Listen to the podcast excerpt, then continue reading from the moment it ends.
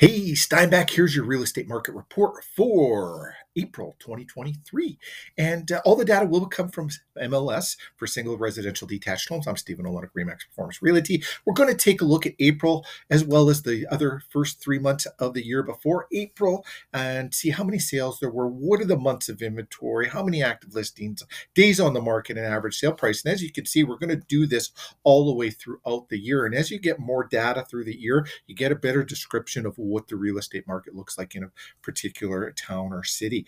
And uh, if you were looking to buy or sell, we'd instantly pull about nine months worth of data.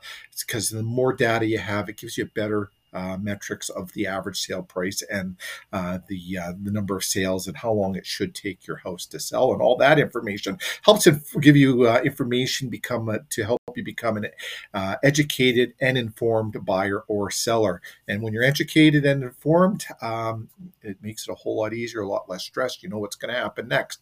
We're also going to take a look at the previous five years, see what's happened in the uh, the Steinbach area on the month of April for the past five years let's let's take a peek here anyways. So 14 active sales out of 15 uh, active listings and uh, that gives you a moi months of inventory 3.5 and what is a month of inventory? Well that's a metric to determine the liquidity of any real estate market.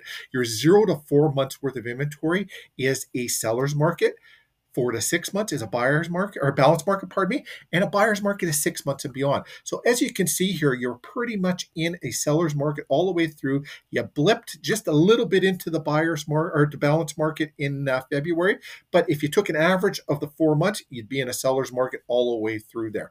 So 14 into 50 gives you three and a half months of inventory. Average sale price of the 14 homes that sold is uh, 308,999, so almost 309,000. And average days on the market was about 30. So 28 and 30 on March is kind of giving you the metric of where it was. Uh, 341 was the average sale price in Feb. Uh, March was 340. 290 four, almost 295 in January of 16 houses sold. So, you know, you're getting into the average sale price. If you took all of the homes that sold, it'd probably be more around that 330 range is an average selling price in Steinbach right now. So let's take a look at the previous five years. So 308 was the average sale price for uh, 2023. This is a little interesting here. Um, most uh, towns and cities were seeing 2022 as a higher number, but uh, 2021 actually outperformed it. And uh, then the rest of it looks about the same in other areas. Some areas we are seeing 2020 a little bit lower than 2019, as you know, that's kind of where the great start of the great pause was.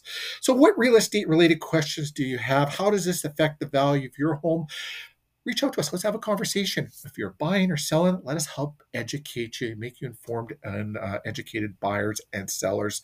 Like I said, makes the process so much easier. If you like our content, give us some love. Follow us on Instagram, subscribe to our YouTube channel, like us on Facebook, or give us a Google review. Google reviews help us help other people. And uh, now we just want to help other people. I want to thank you for watching. Tune in again next uh, month for a monthly market report. And if you have any real estate related questions in the meanwhile, don't hesitate to reach out to us. We're easy to find.